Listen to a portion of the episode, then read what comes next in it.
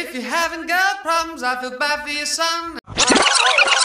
Oh, welcome to Girl Problems, a new series from the Friend Forward podcast where I try my very best to answer in under five minutes or less one of your most pressing questions submitted in my DMs on Instagram at Danielle Bayard Jackson.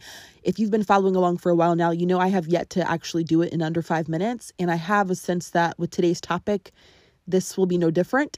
but gosh darn it, I'm going to try. Okay.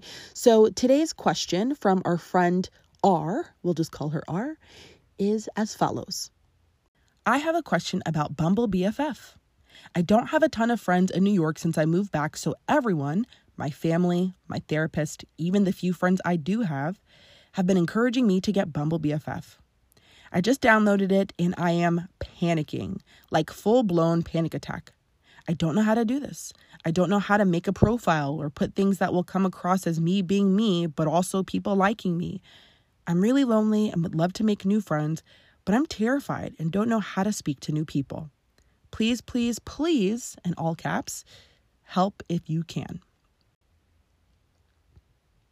Now, if you follow me over on Instagram, then you already know this, but I feel uniquely qualified to respond to today's message because I am the official spokesperson for Bumble BFF. It's been an amazing partnership, so I have even more intel to add to the situation. So I'm going to hit you with a bunch of tangibles, things that you can actionably do at the close of this episode to get you started.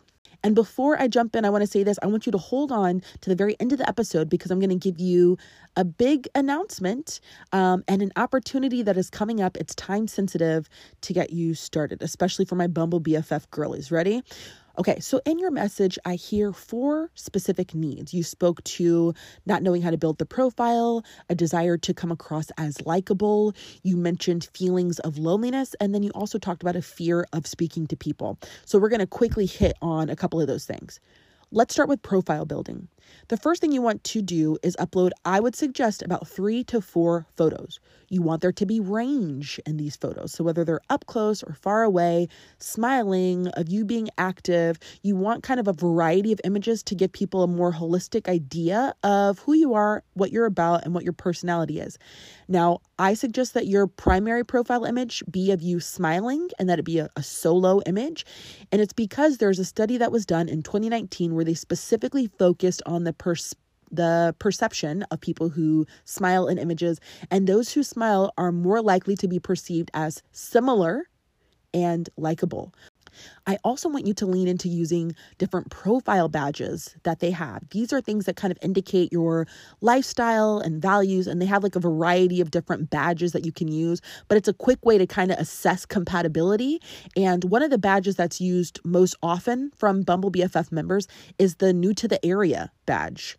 A third of members are using that badge. And you mentioned being new to New York, which says to me that you're in good company.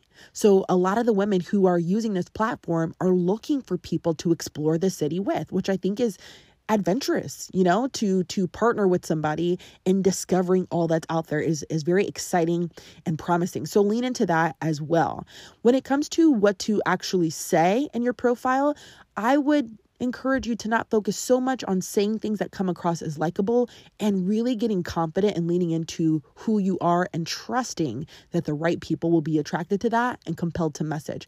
Now, one thing I do see is sometimes we're so focused on performing and coming across a certain way that we don't highlight, you know, who we are, which gives people a, a picture of of of what we're about and compels them to respond. So I have seen profiles that are as simple as just looking for somebody to watch Succession with, you know, or insert show that they love here Housewives, Love is Blind, whatever. Okay. Now, personally, I think you need to be building out way more than that, you know, to show range. And that seems a little limiting.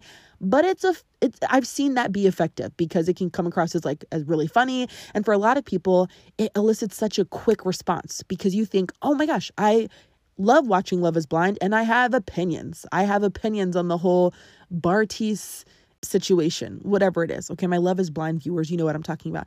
So for you, that's all you need to prompt a conversation and it makes it easy to slide in the DMs and to start a conversation, get things going, right?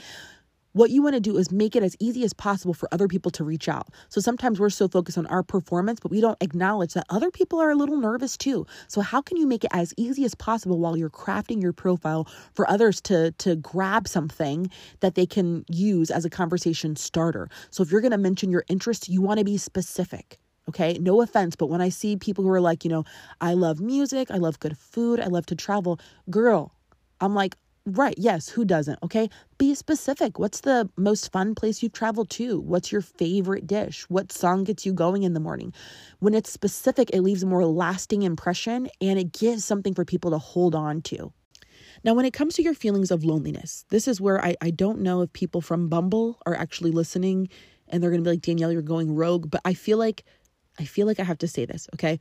The few times I do hear people say, things about having a less than pleasant experience, it's never about the product itself. It's about the behaviors of the people on there. And in my opinion, you'll see that pretty much anywhere you go because these platforms with dating and friendship to some extent are a microcosm of how you're showing up in relationships in real life.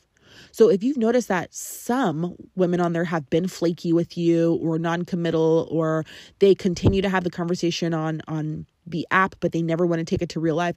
A lot of people are doing that same thing in their real friendships, being non-committal, being a little bit a little bit selfish where they go on when they are feeling lonely and and looking to shop around but then they don't want to show up and follow through okay? So i don't mean to come down harsh but that's what i've seen. So a lot of us have that behavior to rectify just in general okay? So the reason i bring that up is because if you're on the app because you're responding impulsively to feelings of loneliness, I encourage you to explore that. But what I've in, uh, encouraged clients to do is to give yourself a certain window. So say something like, okay, for two weeks, I'm going to really commit and I'm going to focus on building a little bit of a digital relationship with the women who seem the most promising, who I connect with the most instead of being overwhelmed by like 25 different options, I'm going to lean into the women who I feel like we have compatibility, who are kind of like making me laugh, who seem like they'd be a good time. Those are the connections I'm going to prioritize so I don't feel overwhelmed.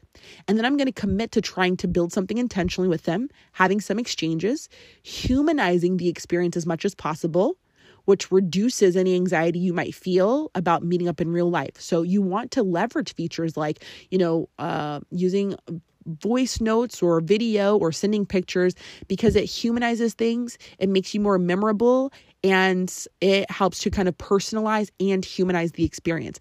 That way, over time, after you've built some kind of like familiarity a little bit and you feel, you know, a sense of safety, then getting together in person is the next natural step. There's research actually that suggests that when you keep a relationship online, the overall satisfaction decreases. So you want to get it offline as soon as possible. Now, obviously, like the caveat here is you need to feel safe and it needs to be appropriate. But as soon as possible, you should be working toward like, hey, let's get together in real life. I think this is enough to just to get you started, right? To give you that confidence boost and give you some tangibles to work with. And this episode is clearly going over five minutes. Now, are you ready for this announcement? My Bumble BFF girlies, even if you're not on Bumble BFF, I have a big announcement for you, and it's time sensitive. This weekend, there's an opportunity for you to get together in real life. Bumble is hosting a Bumble BFF Friendsgiving event on Sunday, November 20th in New York City. And they have asked me to host the event. I hope to meet some of you in real life. I hope that this is an opportunity for you to either come solo and make some connections. I'll be your wing woman, so you don't have to worry about it being awkward. Or if you're an extrovert like me, you enjoy talking to people, bring your friends. So the details are on my Instagram at Danielle Bayard Jackson, but I'm really hoping to see you over there. And if you're not in New York City, I'm sure there's probably an event that is being planned that's coming to you soon. So stay tuned to that right here on the Friend Forward podcast. And until then, you know that I'll be right here rooting for you always on your ongoing journey toward better female friendships. See you soon.